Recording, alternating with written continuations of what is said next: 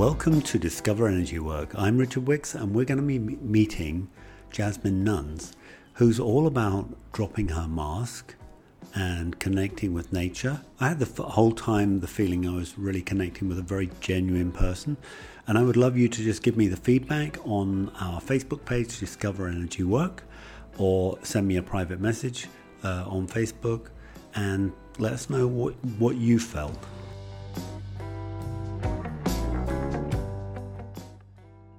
Today, we have Jasmine here. And I tell you what, I am really excited because Jasmine is doing something which is quite different and I really don't know much about. So I'm going to have to ask Jasmine to like really sort of connect with connect to me more. But but it's such a weird feeling because I've got on Zoom and I've just gone I felt like there's just an energy coming coming to me, uh, and it's not uh, uh, an oppressive energy. It's an energy of vitality and an energy of um, I'd say warmth, but it's not warm. Yeah.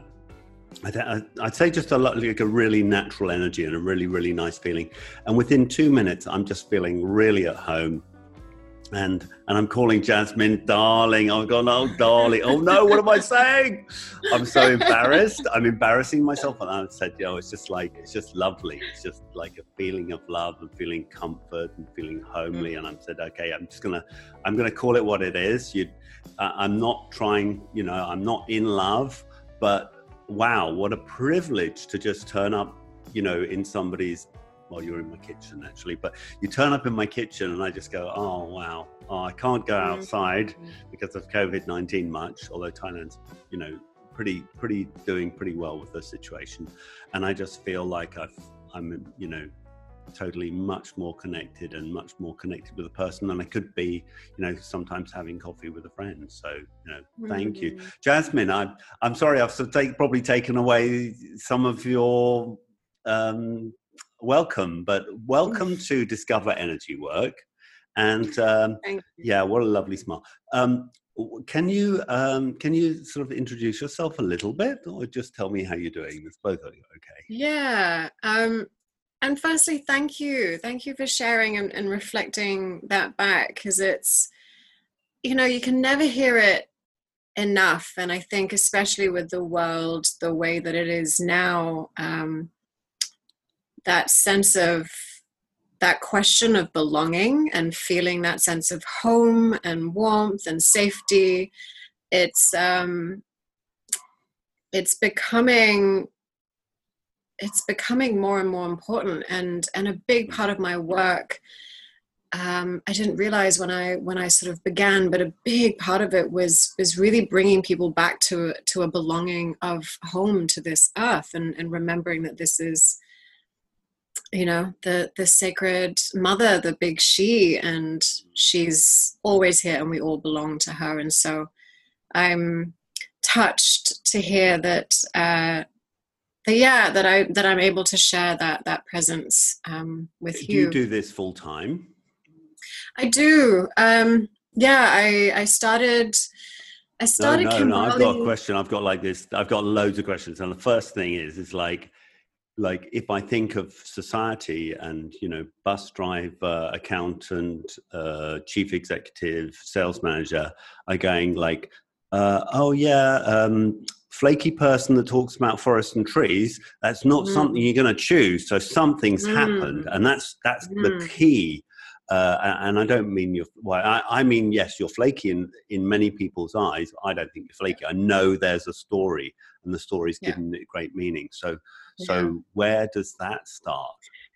Where does the story start? Um, mm. Yeah, I really have to give credit to my parents, um, okay. who were not. They weren't environmentalists. They weren't activists. Hmm. Um, mm. By our cultural standard of normal, they were normal people. They, my dad worked in in the corporate environment. My mum was a stay at home mum who looked after myself and my brother, and um, in Hong Kong. And yet she had in Hong Kong. That's right. right. Yeah, and she had a real um, flavor for. Uh, craft and design and um, entrepreneurial and can't even say that word entrepreneurial skills. And mm And uh, and so actually, my parents split up when I was eight, and so we were raised primarily by my mother in Hong Kong, and our childhood was really as as urban as Hong Kong is. We grew up in the New Territories in a village setting where my brother and I, you know, we we went out and played, and the only instruction was just get back before dinner. And so we were climbing trees, we were rescuing, you know, animals that we found, stray dogs, and swimming in rivers. And yeah, I the, think a lot of many people don't realize that Hong Kong, you know, there's this uh, um, concrete jungle and with the, the, photos you get from Hong Kong, it's it's all urban, urban, urban. But there's actually yes. these incredibly beautiful um, countryside parts to Hong Absolutely. Kong. Absolutely, yeah. Um, it's forty four percent country park.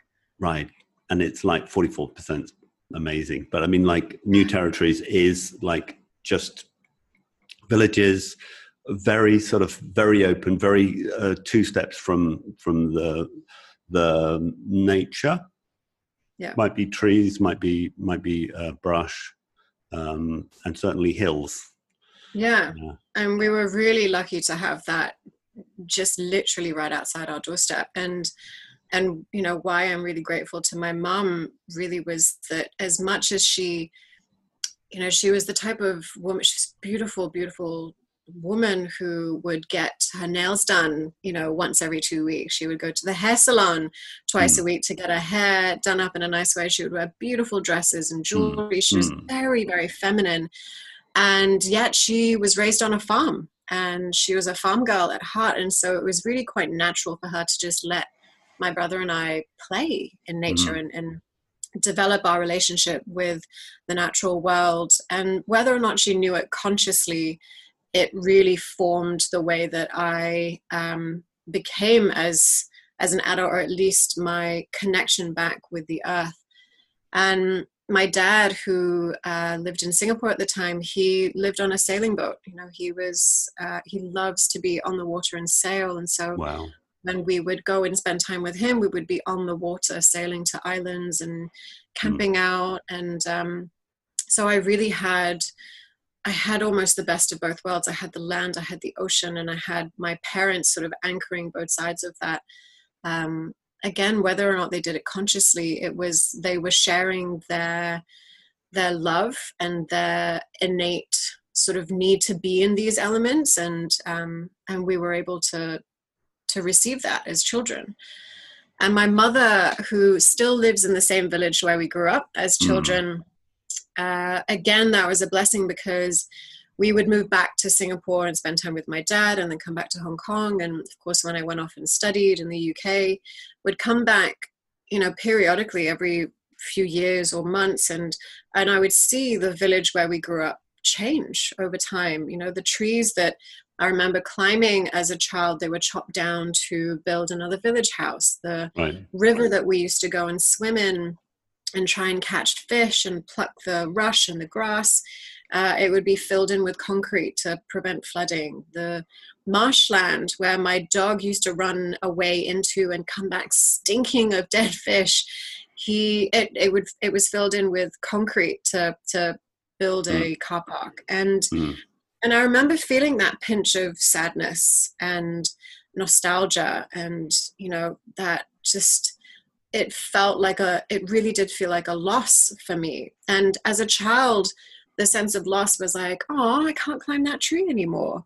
Right. And yet it was remembering the curves of the tree the texture of how it felt in my hand how it held me when i lay on the tree or you know the shade that it gave the fruit that it bore. And um and yeah and i didn't realize until much later when i was an adult really that that had such a powerful um, it really led me into the work that I was doing in studying geography. It, it and, sounds um, like like um, that these were your friends. Yes. Yeah. That the, you know that that um, there's a certain natural uh, and I'd say like childlike um, imaginary friend, but like the tree is my friend, and I'm going to lean on the tree and yeah. and and how are you uh, today, tree? Um, and did you like you must have gone to school and noticed that other kids were different, or or not really? I don't know if I was part or I don't know if I was conscious at that age the the difference. Um, I I did notice that a lot more of my friends that I would play with at that age didn't live in the types of places that I did. Um, and I do remember actually once um, suggesting to one of my friends who lived in a very urban area and she had a, a mountainside outside of her place that we go and climb the mountain. And we ended up, you know, sliding off this a part that had a landslide and I got all these scrapes and cuts on my arms. And, but to me, that was, a sense of normality is that you go out and, and explore and mm. you know we went on a trail and our parents didn't know where we were yeah. which is so rare these days the you know the distance in which children roam or play has reduced in the last 10 uh, 30 years um, mm. by 90% and a big part of you know the importance of our connection with nature is that it's done unsupervised especially for children Mm. And and I was really I'm so grateful that I had the experience of of you know all the hours and nights and times that I was out in nature unsupervised. I didn't have an adult telling me,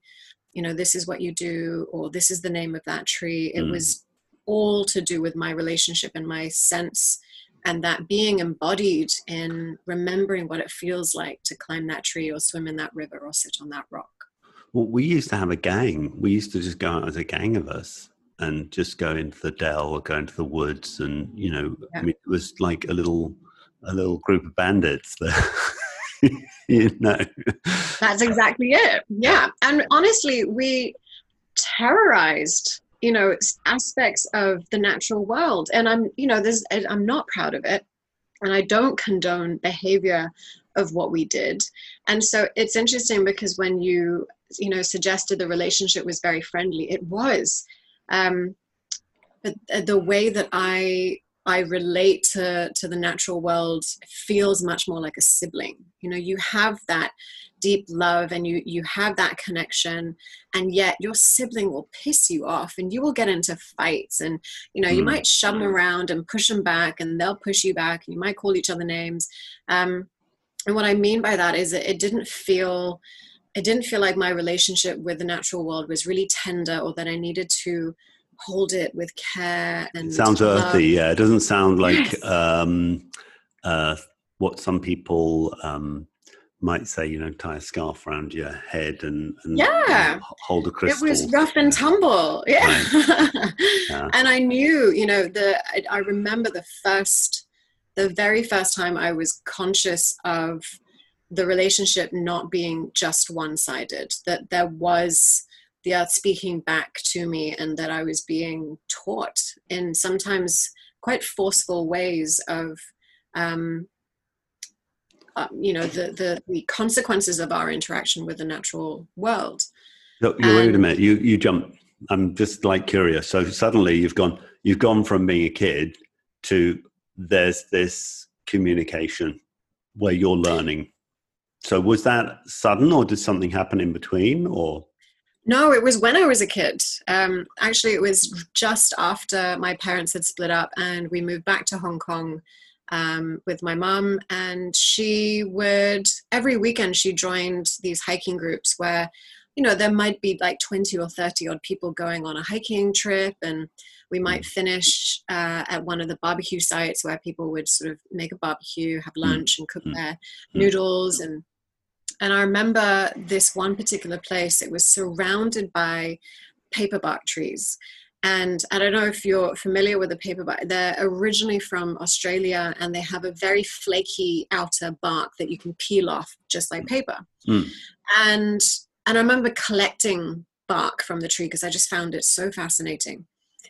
And um, we just finished a barbecue, and so there were leftover, you know, fires and embers going, and we had the barbecue forks and I remember looking at the barbecue fork that was sitting in the, the fiery embers and then looking next to me at the, the paper bark tree with its flaky, peely bits.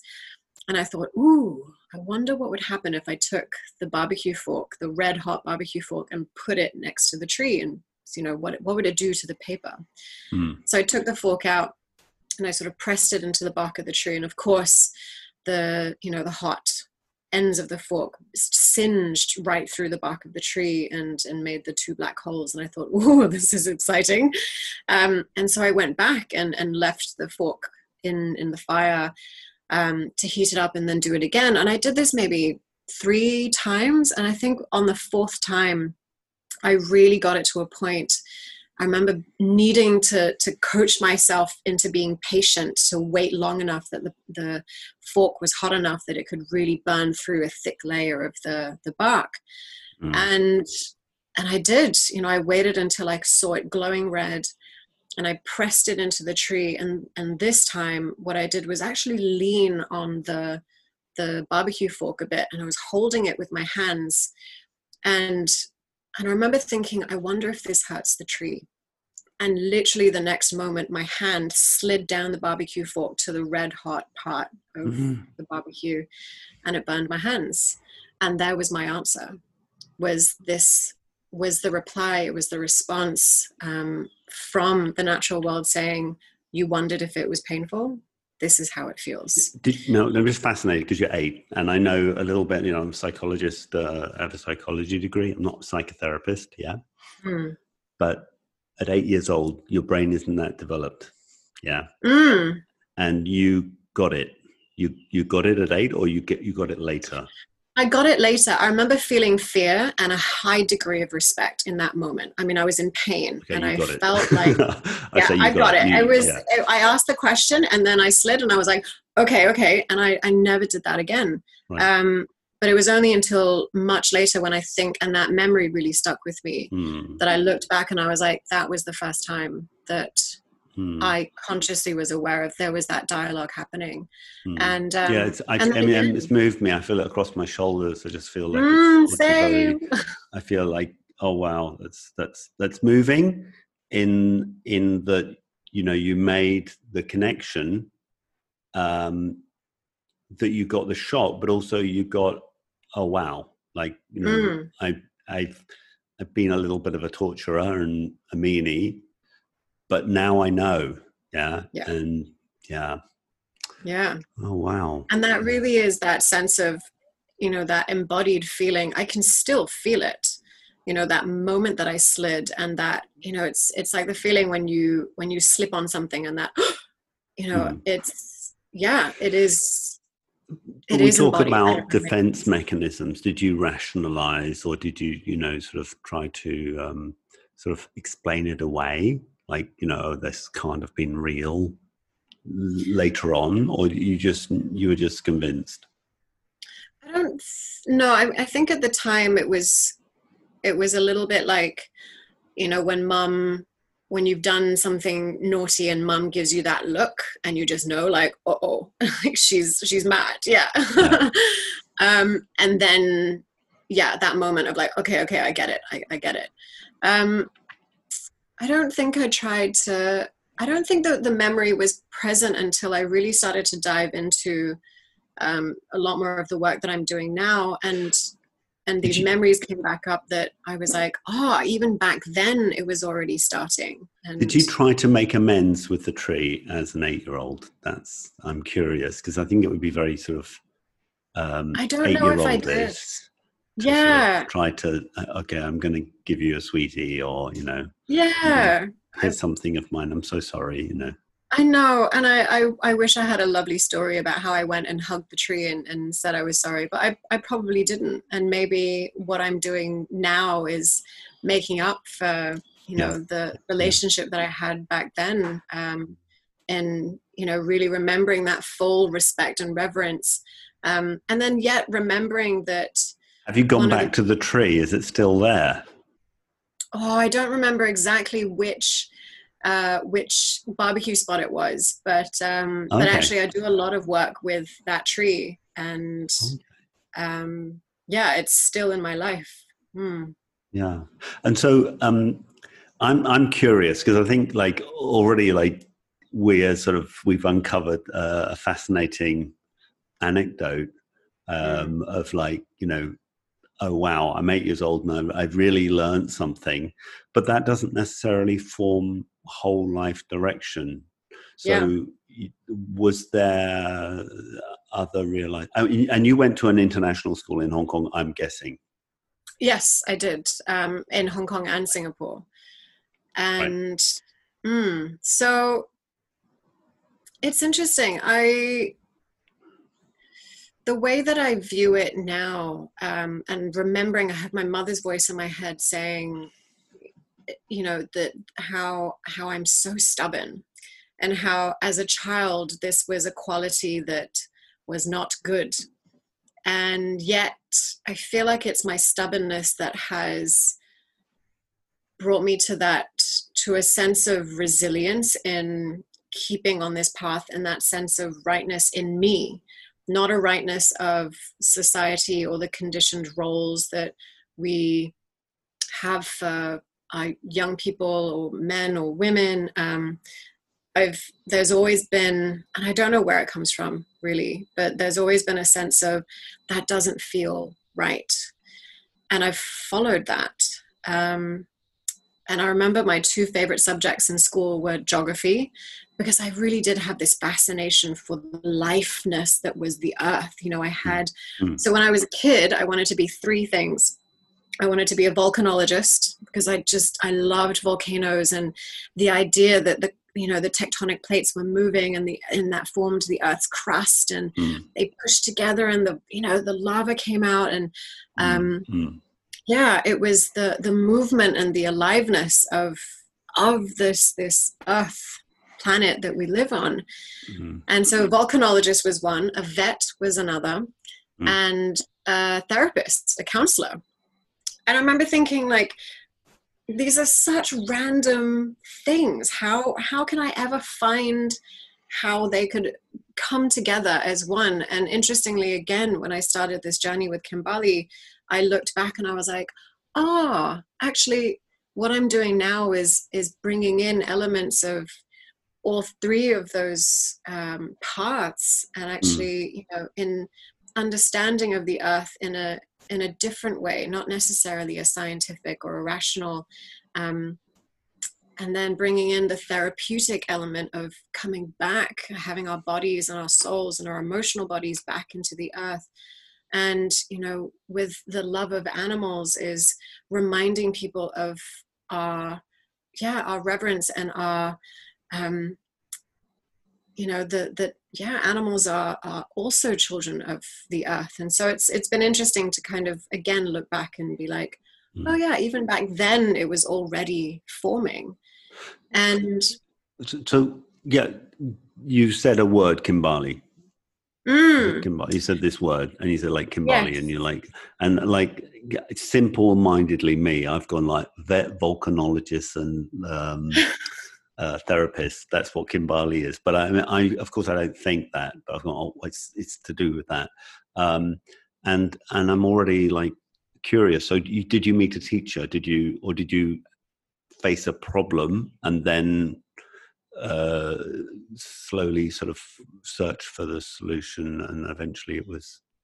Yeah. So really what i after i finished my studies I, I came back to hong kong and knew that I wanted to work in a role that I was giving back.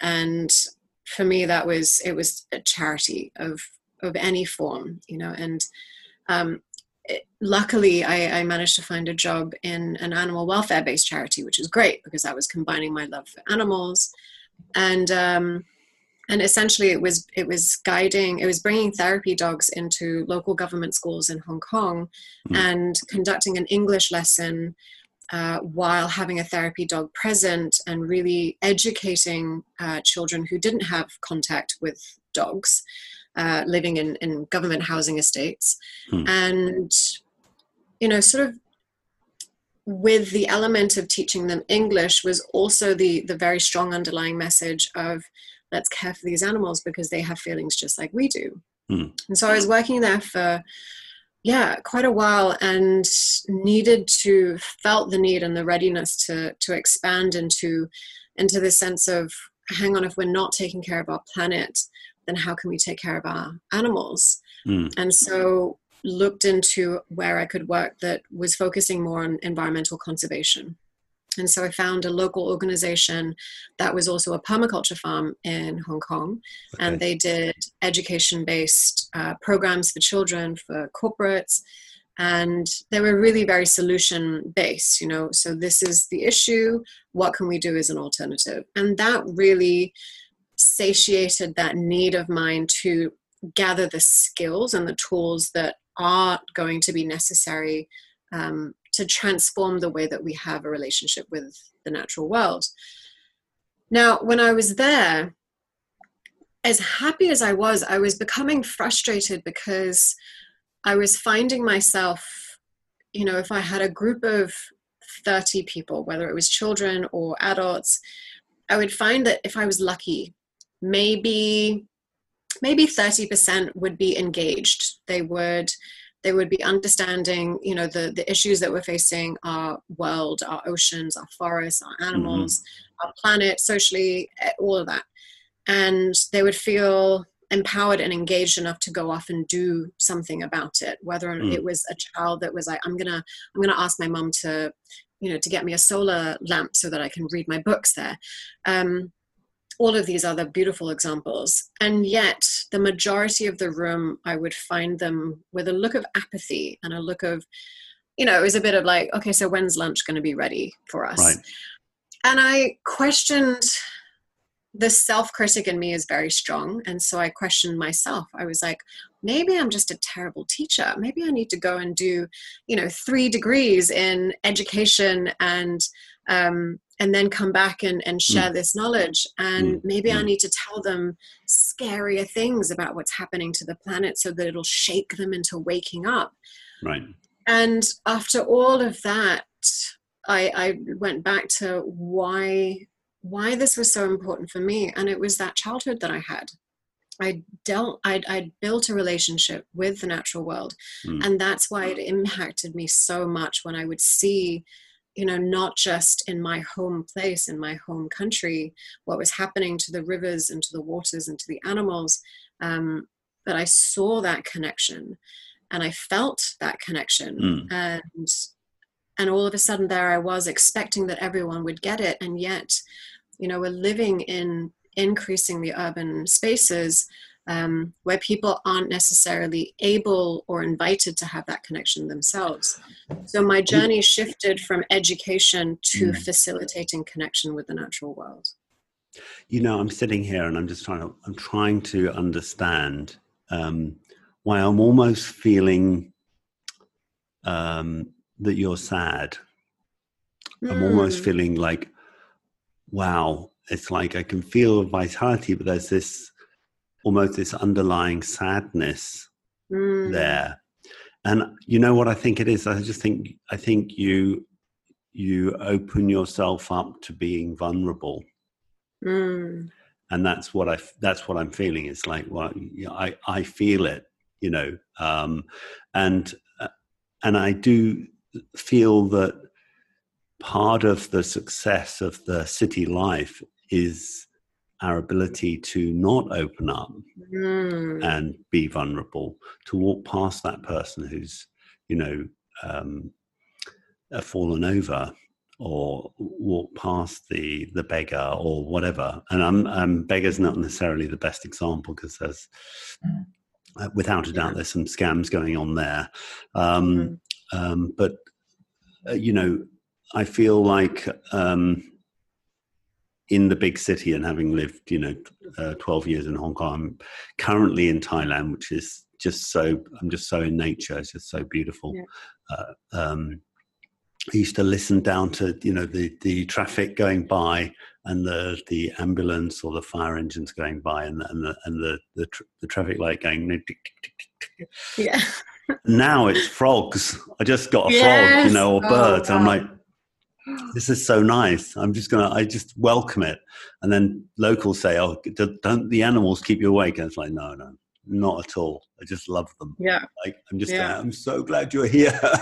yeah. you know, you could be a fire engine. Believe me. um, Absolutely, it's um, it is. It's it's a it's a dangerous little game to to play. You know when when I do find myself in full immersion in the natural world and and opening up to opening up all the doors that we've been trained I've been trained to close, you know, throughout my life. And mm. no, no, no, not that door. No, we don't want to go in there because otherwise we'll feel this. And the natural space and and you know the yeah the great mother she she welcomes it all you know it doesn't it doesn't matter how you show up it doesn't matter what clothes you wear it doesn't matter mm-hmm. how you're feeling when you walk into a natural space it's you know she is the great container that holds us unconditionally mm. and you know having those the many layers of masks that we that we put on when we have to go into an urban environment and and you're absolutely right we do all of that doesn't matter and as we slowly unpeel those layers in a natural space a big part of the um, remembering is also how do we balance the both worlds because a lot of us do live in urban cities and and maybe we live in the edge of of those places like mm. we do in hong kong mm. and so coming back in after a beautiful day immersed in you know waterfalls in hong kong and feeling so open i have to be quite careful with um, coming back to the city and getting on the mtr and being surrounded mm. by all of these people and receiving you know more than just yeah the the the emotional energy that's coming off from from the city the pace it can be exactly as you said, a really vulnerable um, process. And and yet sometimes when you're in an urban environment for so long, it takes longer when you get out into a natural space to mm. to let those layers go. But I find that the more and more I do it um, and have done over the years, it's you know it's it's not like in winter now where you have to like oh god i've got to take off my jacket and then there's like a million layers mm, of mm, mm clothes that I need to take off, it it becomes much more seamless now. But coming mm. back into the urban environment, that's tricky. It's still tricky for me. Okay, I want to I, I want to get to the bit where you meet your teacher and the the the the the the, the change of. Um, I mean, I don't know if this is there, but I just assume it must be. Uh, so, do you want to take me there? Yeah, I. It, it's interesting. I've had many, many, many teachers, and um, but really you know continuing on from the story of, of the point where i realized as important as education is the the journey that i'm feeling guided into is that facilitation of reconnection and mm. um and it's been you know it's as as they say when when you become open then the universe is conspiring to have to lay down everything that you need on this path and i really did feel like that in that moment that i recognized that connection is is more important for me at this time than the work of education um, mm. yeah i went to india and i studied uh, a life coaching uh, training and i had incredible incredible teachers there where for the very first time in a human to human setting, I experienced unconditional acceptance. And I'd never felt that before. Mm. And I realized at that point that that's, that's what I receive when I go out to nature that mm. unconditional acceptance and how powerful it is for us to hold that space for each other mm. um, in, in an urban or in a human setting. And again, up until up that up, up until that point, really like for me humans were the problem humans were the stain humans were the virus on this planet and mm. You know how dare we treat this living earth in this particular way mm. and that was my environmental activism was i want to protect the planet and i remember very clearly there was a moment um, where I was in a, a, coaching practice. I was in a dual, so I was with a practice client mm. um, who was a like a, a, fellow student. And I remember as I was coaching her, I heard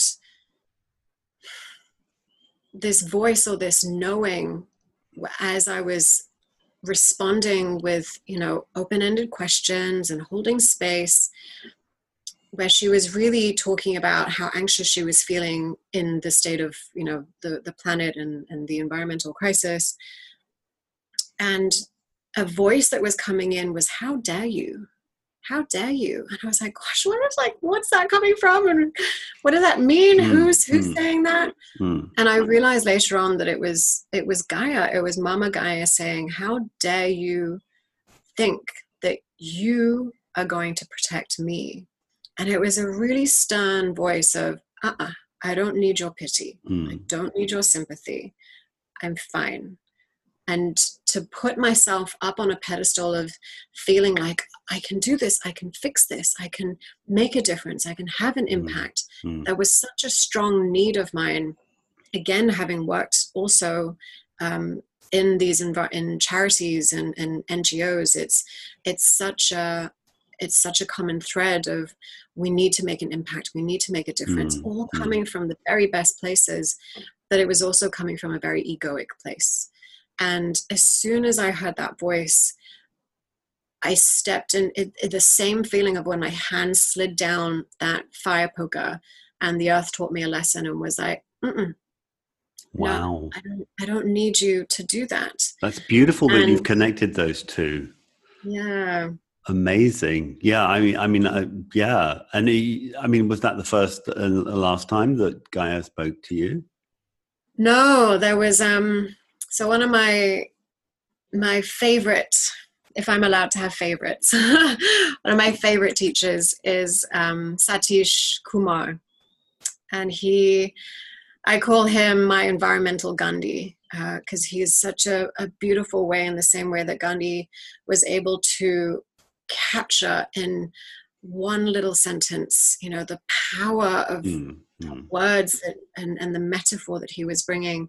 Um, Satish would do that in, I felt, in, in a way of reverence for the earth. mm. And I remember asking, well, I was I was on a retreat where he came to Hong Kong, gosh, seven years ago, um, and it was five days spent with him, and it was just a dream, a complete dream to to sit with him with all that time. And every morning before the start of the day, I would take myself on a on a walk. Mm. Um, get up at six o'clock, go for a walk when it was still a bit dark, and would come Mm. back and um, and on the very final night, you know, was surrounded by all of this wisdom that he'd been sharing, and I thought, I really, I really want a way to capture and hold um, in some sort of a way so I can remember and just not let let it dissipate as soon as I step back into you know the real world.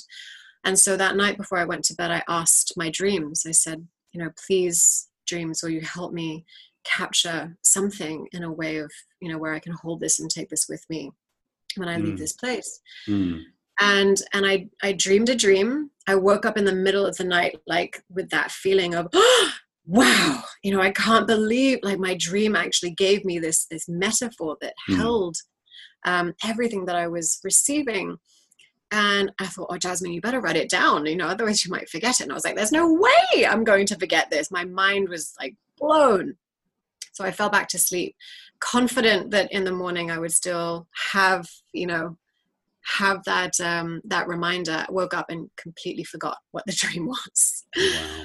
And so I was like, all right, you know, what a shame. And took myself out on my walk. And, and that particular morning, um, a friend of mine decided to join me. And so we were going down this walk, and, and as we were going through this trail, there was uh, bamboo grass growing along the sides. And so I was plucked a, a bamboo grass and I was showing her how to whistle through the bamboo grass. And so we were whistling, or I was whistling with the bamboo grass, and it makes a really high pitched Mm. squeaking Yeah. sound. Done it. Done it. And yeah, you know the sound. Mm.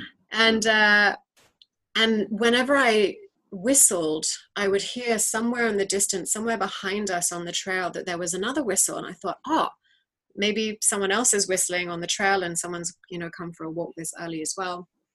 And we kept moving along and whistling, and every time I whistled, there would be the same whistle in the distance, but there was Mm. nobody there. So I started to get a little bit freaked out, like. is there someone out in the bushes just like whistling with us? Stalking. Yeah. Mm, yeah. And so anyway, came back up, and as we were coming up along the trail, heard the same sound again every time I whistled, and realized that it was just when the trees were, uh, sorry, when the wind was blowing, and there were certain branches of trees that were rubbing together, and it made a squeaking sound. And I thought, oh, how cool! And started the morning with Satish, and the very first poem that he read was about rivers, and I started to have this feeling of, oh, hang on, that deja vu feeling of like, wait, there was something about rivers in my dream. Mm. And the next few hours, just, it was, I don't know how to describe it, but an explosion of something. Um, mm. Where there were synchronicities, there were connections. I was writing things down before they were even being spoken. Um, and Satish mm. was talking about Prakriti and Purusha and the matter and the spirit and how everything has matter everything has everything that has matter has spirit mm. and you don't have one without the other mm. and then he said pretty much exactly this he said when you know when you sing to the trees and they sing back to you then you know you're walking the line between the edge of the matter and the spirit and at that moment the penny oh. dropped and oh. and i realized that the trees were singing to me in response mm. and and then it yeah i i sort of i looked around you know i was shaking and i looked around at this entire room and i looked at my friend who came with me in the morning where i was whistling and, and we realized that the trees were making a similar sort of sound i was looking at her like she is she getting this is she you know does she how mm. come no one else mm. is shaking like i am mm. um but that was yeah one of the other experiences where it was the it was like the perfect storm of of all of these experiences coming together and really understanding there is a very fine line and we are edge walkers. And you know touching on that spirit world and the matter you know we see the tree and and we can judge the tree and name the tree and yet um can we see and can we feel its spirit?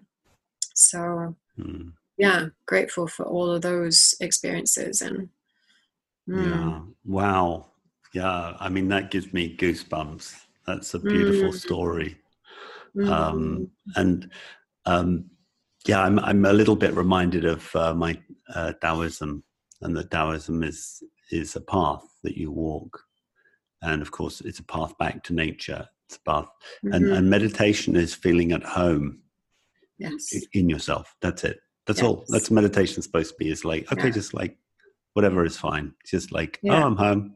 Throw you throw yeah. your uh, your jacket on the chair and and just put your feet up and yeah, just like I'm I'm good here. It's everything. yes. Okay. Um, and and it feels like that. That's what you do when you step on the path, um, which is you know me drawing a Taoist picture. Um, yeah. You just just really connecting. Uh, it's beautiful. Um, and people can you now what I read. Now I'm, I I I'm dyslexic, so I sort of you know I, I managed to uh, rearrange every letter in your in your website. Amazing, uh, thank you. um, so what I read is is you you do coaching for people so that uh, you you say like the answers that you're looking for if you'll, and forgive me, I may be completely wrong, so just correct me.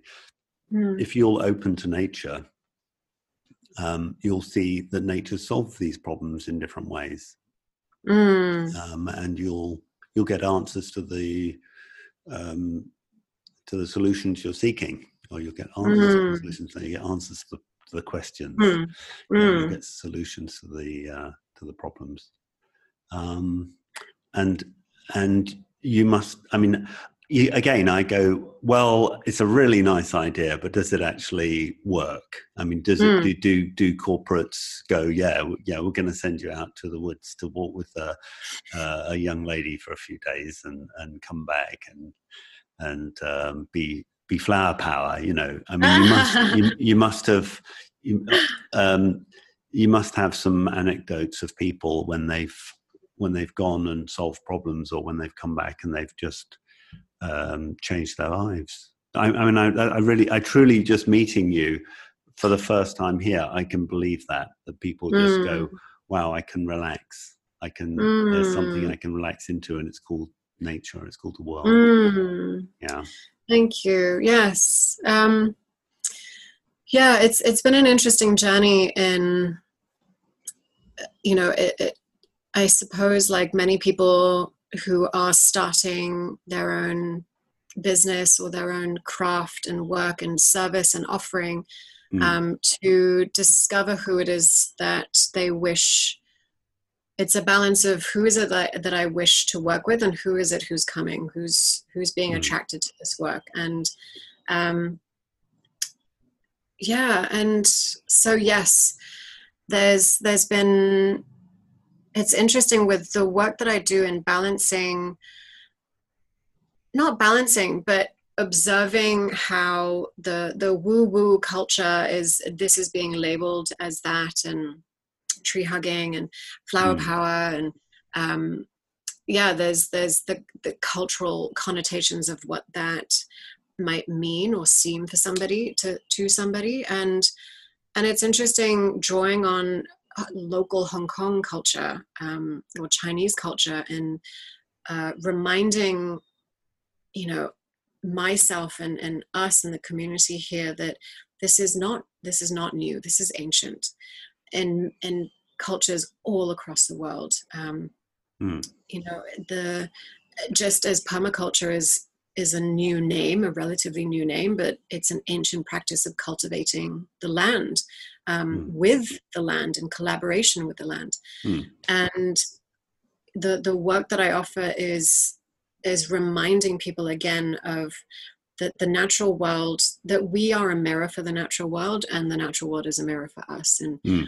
um, so what i my experience of spending time in the natural world is that messages symbols metaphors will come through when i'm seeking something and but actually not always when i'm seeking something because again nature knows us way better than you know it can see straight through all the masks that we have and mm. so hmm. whenever i'm coming if there is a real true intention then i might i might be able to strip back my layers enough to be able to see what is being offered as as an answer or as an inspiration um, you you know what? For me, it, it, comes across. Firstly, I love what you say about like uh, woo woo, and you, people want to want to label it.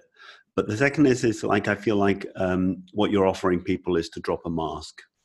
Mm. Um, and and you, you know you pe- people are able to go out there, and it reminds me so much of meditation because meditation sometimes uh, I would say it's not meditation in the small brain, but the big brain. You know, which is mm-hmm. which is like um, they say, uh, you know, in the Hermetic traditions, as above, so below, on earth as it is in heaven. Yeah. So I can I can see that. Okay, I'm going to feel that inside, but I can go outside and I can still experience it in exactly the same way. And it's like um, potato, potato, tomato, tomato. It's like you find your access to that big to that big wisdom through yes. a walk in the woods. Yes. And and you've been able to integrate that so you're able to find it in yourself as well. Yes. And you offer that to people who say, Oh, I can't meditate. Say, well, okay. Mm-hmm. At the moment of this remembering, if the remembering is authentic, it is not viewed as a personal thing. Mm. There is really no such thing as a personal awakening because mm. personal mm. would imply separation personal would imply that the me or the ego that awakens or becomes enlightened. But a true awakening, it is a realized very clearly that even the awakening self is not personal. It is a universal spirit or universal consciousness that wakes up to itself rather than the me waking up. Yeah.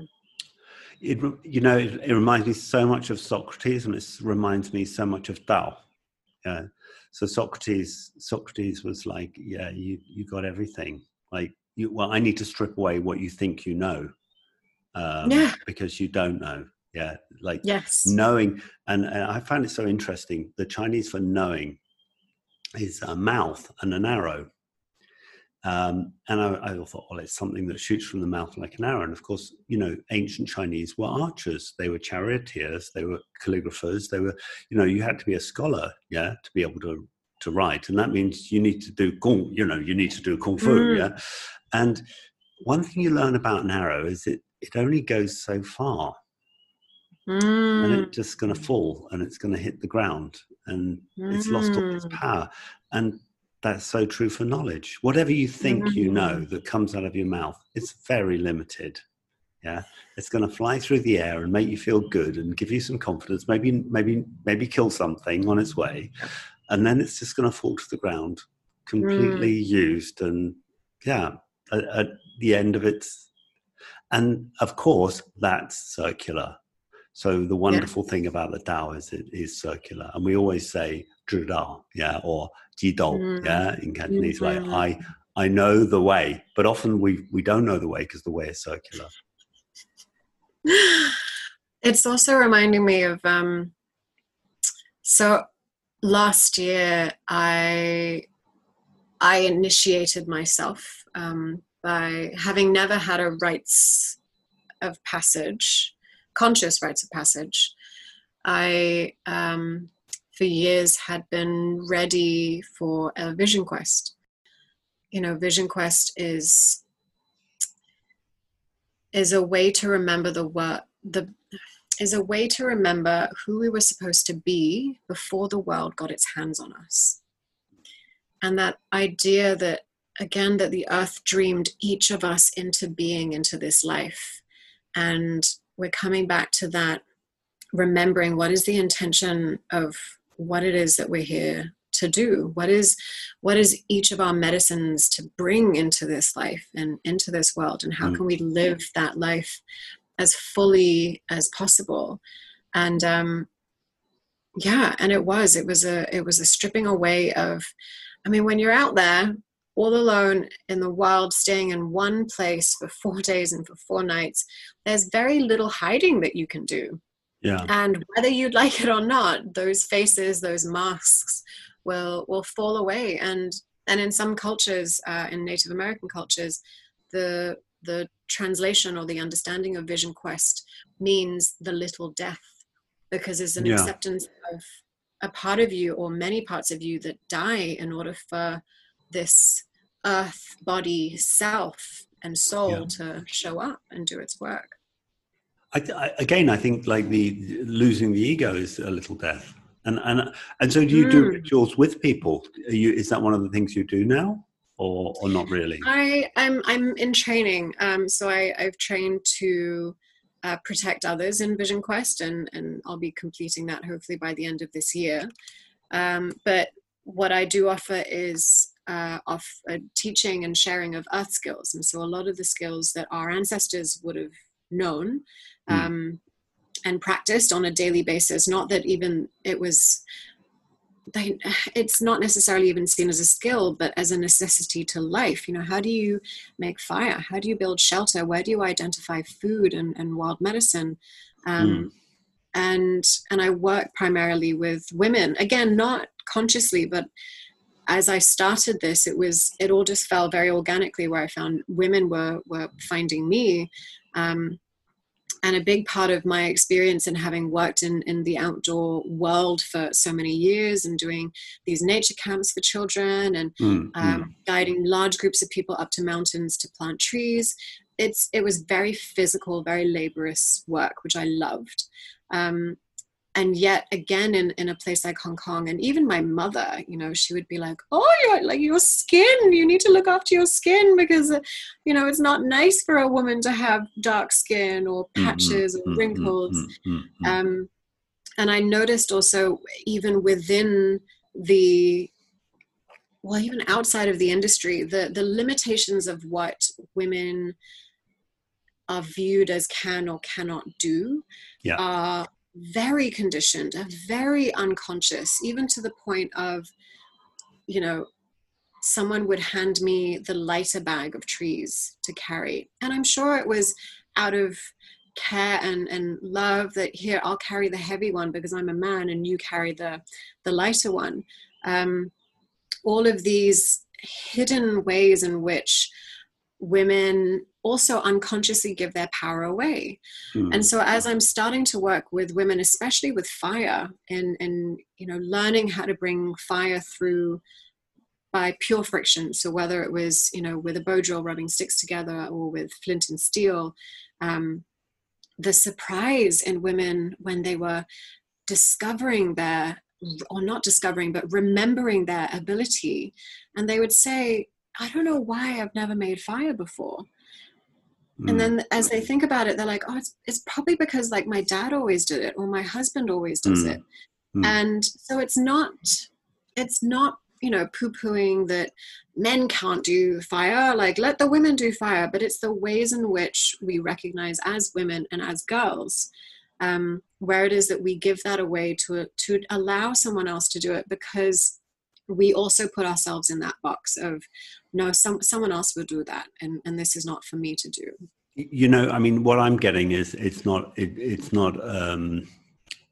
it's it's about giving somebody a connection mm. because I mm. feel that's one of the things you, one of these words that you use that that so expresses um, the essence of what you're doing is mm. reconnection, reconnection. Mm. So look, reconnection to your strength. So, okay, well that's fine. Somebody can carry that for you. Now, what about if you mm. did it and you just reconnect with your strength and feel how far that mm. goes? Or you can make fire. And it's not wrong that somebody else makes fire, but you can reconnect to your own ability to make fire and then you can say somebody else can make fire now Absolutely. like you you just know that yeah exactly um, and yeah. uh and, and that's very I, I, in a way it's very liberating you know some people um do walks over fire pits to have the confidence that they can then do things in life but you know some people don't need such an extreme metaphor yeah no. they can do things in life as as richard Absolutely. bandler who developed uh, who trained that guy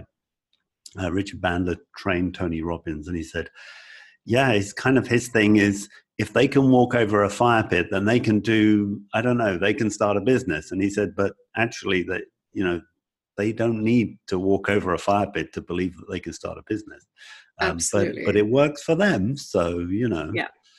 Anyway i i I'm very um, touched by your presence, and I can imagine that people would actually just like to be with you and just mm. you know hang out with you. So, do you have like a hangout with Jasmine, like or you know? I mean, I do. Oh, that's so cute to say that. Thank you. Um, yeah, part of part of the offerings that I put out is, uh, and interestingly, they've been it's it's been medicine for me and um, and and so that's why I, I, sort of offer it out to, to people if they want to join me in doing that is to have fireside song circles and come come hang out sit around a fire and let's sing songs together in reverence for the earth. And um, yeah these these little gatherings they they mean they mean so much to me. And i always think what is it that i want to do? What does my heart and my body want to do? And surely you know maybe there'll be a few other people that want to come come and do that with me you know come and whittle in the wood i hope and i, I feel that everybody can definitely say they've they can feel you through our talk and that they can connect with what you're really about and i really hope that you really reach your your tribe mm. and your initiates that, that you know may want to join your tribe um, or even just go part of the journey with you. Uh, wish you mm. every success. It's just beautiful. It's it's beautiful for me, and I'd say in a very um, natural way, it's very humbling to just um, hear your story. And uh, mm. thank you. I'm so grateful to be able to share what's important for me. Um, I've got an admission to make. Um, I had to just take some little snippets out of that interview. It was so amazing to talk to Jasmine. Uh, you know, I took it's the longest interview I've done uh, so far. Uh, she's got so many stories, and I wish um, we can have her back and, and hear more of her stories and hear how she's getting on. And do connect with her at Kimbali in Hong Kong, and uh, do connect with her if you just want to connect back with yourself and back with nature. This is Discover Energy Work, helping you discover energy work.